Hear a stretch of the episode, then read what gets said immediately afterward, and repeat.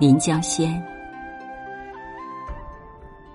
绿岸汀洲三月暮，落花风静翻收。垂杨低映木兰舟，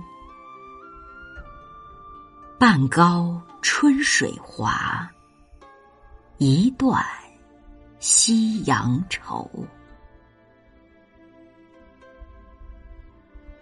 水桥东回首处，美人心上莲钩。青鸾无际入红楼，行云归楚峡，飞梦到扬州。这首词的作者是晁补之。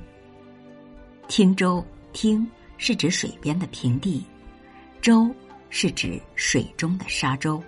木兰舟是用木兰树的木材造的舟，船的美称。华是春天江水上涨，行船流利。灞水桥是地名，在长安城东。唐代人们离开京都，多在此处折柳赠别，后来就成了与亲友们话别地点的代称。青鸾是传说中凤凰一类的鸟，红楼是指美人居住的房子。行云归楚峡，宋玉《高唐赋序》里有楚怀王梦见巫山女神与他欢会的事。此后文人多用巫山云雨代指男女恋爱欢会。楚峡即巫山。这首词抒发了一个游子的旅愁和乡情。上片写景，景中含情；首句点明时间地点，“绿岸”两字。浓墨重彩，勾画出汀州的景色，岸主沉寂，芳草凄迷。